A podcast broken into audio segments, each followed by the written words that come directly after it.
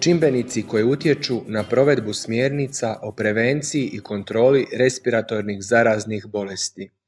Dobar dan, ja sam doktor znanosti Andrija Babić, specijalizant hitne medicine iz Zavoda za hitnu medicinu Splitsko-dalmatinske županije i član Hrvatskog Kohrejna.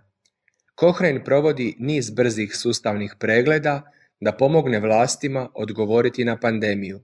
Jedan od ovih sustavnih pregleda proučio je mišljenje zdravstvenih djelatnika o mjerama prevencije i kontrole zaraze. Pitali smo Catherine Houghton s Nacionalnog sveučilišta Irske u Galwayu da opiše ključne nalaze objavljene u travnju 2020.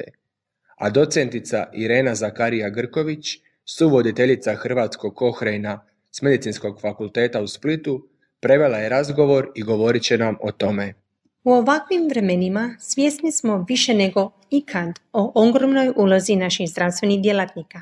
Smjernice za spriječiti i kontrolirati zarazne bolesti ključne su za zaštitu zdravstvenih djelatnika, njihovih pacijenata, članova obitelji i prijatelja. Smjernice obuhvaćaju stvari poput uporabe osobne opreme, uključujući maske, vizire, rukavice i odijela, odvajanje pacijenata s respiratornim infekcijama od drugih, kao i strože mjere čišćenja.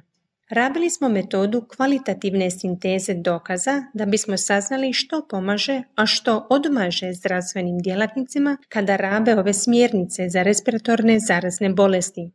Ova metoda nam omogućuje da sažmemo rezultate pojedinih istraživanja na način koji prikazuje stvarna iskustva u različitim okruženjima. Naši smo 36 relevantnih istraživanja, analizirali smo 20. Deset su bila iz Azije, četiri iz Afrike, četiri iz Središnje i Sjeverne Amerike i dva iz Australije. Istraživanja su ispitala mišljenja medicinskih sestara, liječnika i drugih zdravstvenih djelatnika o postupanju sa zaraznim respiratornim bolestima poput SARS, MERS, tuberkuloze i influence. Većina ispitanika radila su u bolnicama, ali neki su radili u primarnoj zdravstvenoj zaštiti i u zajednici. Pronašli smo nekoliko važnih čimbenika koji su utjecali na pridržavanje zdravstvenih djelatnika smjernicama. Iz perspektive organizacije, osoblje je zbunilo kada su smjernice bile previše duge ili nejasne ili ukoliko su se razlikovale od nacionalnih ili međunarodnih smjernica. Smjernice su se često mijenjale i to je trebalo komunicirati na lako dostupan način zauzetom osoblju. Zdravstveno osoblje je opisivalo kako je njihova reakcija na smjernice bila pod utjecajem stupnja podrške njihove uprave i kako je ovisilo o tome je li uprava uzela u obzir dodatni posao i opterećenje rada sa zaštitnom opremom. Povrh toga, nedostatak zaštitne opreme ili zaštitna oprema loše kvalitete dodatno je zabrinjavala zdravstveno osoblje, pa su naglasili važnost prilagođavanja zaliha opreme stanju pandemije, odnosno planiranja unaprijed. Zdravstveni djelatnici naglasili su potrebu za edukaciju o samoj infekciji kao i o pravilnoj uporabi zaštitne opreme.